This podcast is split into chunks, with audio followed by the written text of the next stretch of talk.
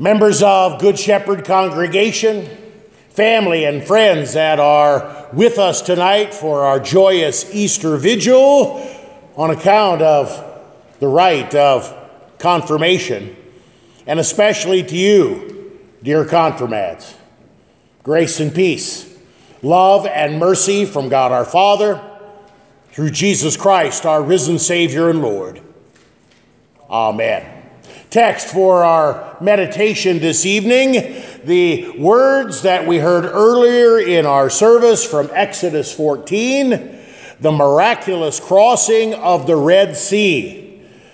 Dear brothers and sisters in Christ, when I was young, high school and before, I considered myself to be a pretty good athlete. I really, really loved baseball but I was much better at football. I played baseball and football and track. When you are in a small town and go to a small town high school, you're pretty much expected to participate in everything. And that's why the winter months were so depressing for me. Because the sport that you play in the wintertime is basketball. I wanted to be good. I tried really hard. Every night during high school, at the end of practice, the coach said exactly the same thing Shoot free throws until you make 10. Clint, shut off the lights.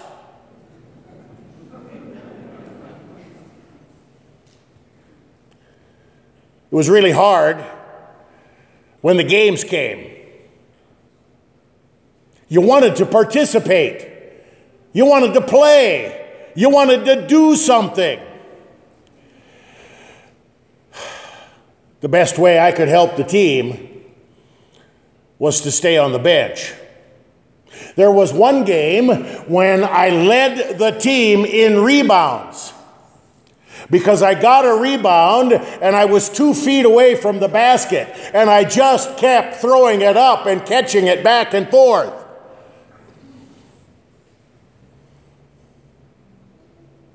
The best way for me to help was to do nothing.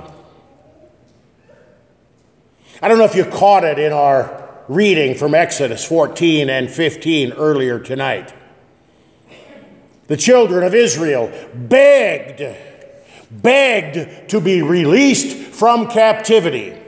God raised up a deliverer. He raised up Moses. After 10 plagues, each plague against one of the gods of the Egyptians, the death of the firstborn of all Israel, Pharaoh finally relented and he let the children of Israel go. The people of God, the children of Israel, they rejoiced. They celebrated. Finally, they were free. They plundered all of Egypt, taking all the loot that they could. And away they went. However, pharaohs can be fickle. Before long, the thought of losing all that free slave labor changed his mind. And so Pharaoh and all of his men and all of the horses and all of the chariots, they chased after the children of Israel to bring them back. The children of Israel could be fickle as well. Why did you bring us out into the wilderness to die? We could have died just as easy in Egypt. At least there we were alive. Oh, that we could be slaves once again. I'm sure the heart of Moses and even God Himself was breaking as He heard the whining and complaining of the children of Israel. And so God told Moses what to do raise your hands, and I will send a mighty wind, a mighty wind to dry the Red Sea. The children of God will walk across on dry ground. The children of Israel couldn't believe it. They looked out and saw this vast sea. Children, Egypt's chariots and horses were quickly approaching. Death was quickly approaching. They wanted to do something. And what did God tell them? Stay on the bench. Do nothing. Keep quiet. Why? Because God was about to do a mighty work. And that's exactly what God did. He needed no help from Moses or the children of Israel or angels or anyone. With a breath from his nostrils, he blew on the Red Sea waters. The waters parted, a wall of water on the right and a wall of water on the left. And the children of Israel walked through on dry ground. When Pharaoh and all of his soldiers came chasing after them, at the appropriate time, the wall of water on the right and the wall of water on the left came crashing down. Pharaoh, all of his soldiers, chariots, and horses on the bottom of the sea. God proved that He is God. God proved that He needed no help to save His people. God proved that He is God and He is mighty to save. My friends, dear confirmands, there are many parallels between that story, that account, that history, and where we are right here and right now.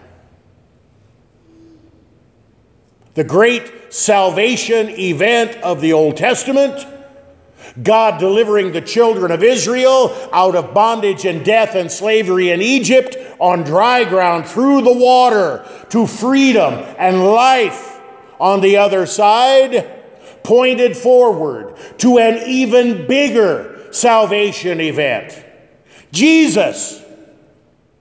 Jesus. Jesus, whose perfect life, obedient death, and glorious resurrection has won for you the forgiveness of sins, freedom in the gospel, life everlasting. Think of it this way you are standing at the edge of the ocean. One sin fills the ocean, just one. There's no way you can get across. There's no way you can make it. The waters are too vast. And if that isn't bad enough, every additional sin that you commit by thought, by word, by deed makes the ocean wider and deeper. It's not Pharaoh and his chariots that are approaching. It's the unholy trinity sin, death, and the devil. You want to fight, but you know you can't win. You want to cross the ocean, but you know you can't swim that far, you'd never make it. You're in an absolutely hopeless situation. There is nothing you can do. And what does God say? Just like he said to the children of Israel in Exodus chapter 14 do nothing, keep silent. I am your God, Father, Son, and Holy Spirit, and I am mighty to save. Sit back and watch how I will deliver you from the approaching army, how I will deliver you from sin, from death, and from the devil. Like a giant sponge, Jesus lays down across the ocean of your sin. He soaks it up into himself. He takes and gets what our sin deserves death. And that's exactly what Jesus does. He dies on Calvary's cross for your sin, for my sin, for the sin of the entire world. The joy and beauty of this night as we pass from life, from death to life, is that Jesus, who was dead, is now alive, never to die again. All of your sins have been taken into Jesus. They died with Jesus on that first Good Friday. They remained in the tomb when he burst forth from the grave. And now, everything that Jesus has accomplished, you share in. You were baptized into his death and resurrection. Just as the children of Israel passed through the waters from death to life, you have passed through the waters of holy baptism. Romans 6, don't you know? All of you who have been baptized into Christ Jesus have been baptized into his death. And if you are baptized into a death like his, you are certainly baptized into a resurrection like his.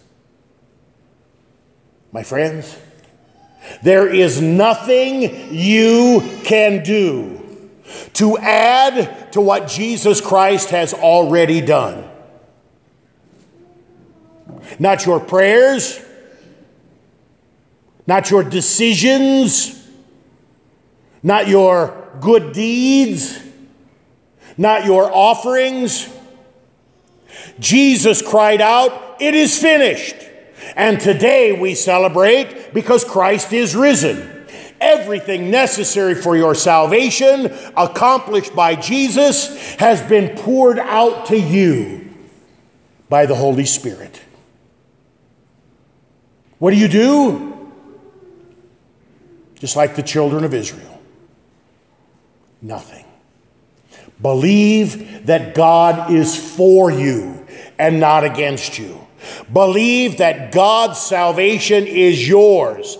Believe that your sins are forgiven. Rejoice in the salvation and new life that He has given you.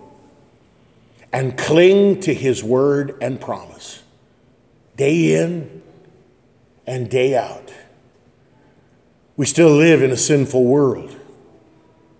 The devil, the world, and even your own sinful flesh will not stop. They will not stop attacking you. They will not stop lying to you. They will not stop trying to get you to jump out of the nail scarred hands of Jesus, which is exactly where you are. Don't listen to those voices. Cling to the Word of God. Come to church. Hear the Word of God often. Come to church. Receive the body and blood of Jesus in and under bread and wine often. Rejoice as you remember your baptism and fellowship with brothers and sisters in Christ. And know that when the time is right, the God who laid down his life only to pick it back up again three days later will welcome you into the mansion prepared since the beginning of time. My friends, tonight is a night of rejoicing. Tonight is a night of celebra- celebration. Cling to the Word of God. Cling to His promises, not just today, but tomorrow and every day that God grants you. May God grant it for Jesus' sake. Amen. Now may the peace of God, which far surpasses all understanding, keep our hearts, our minds, our lives, our promises in Christ Jesus our Lord. Amen.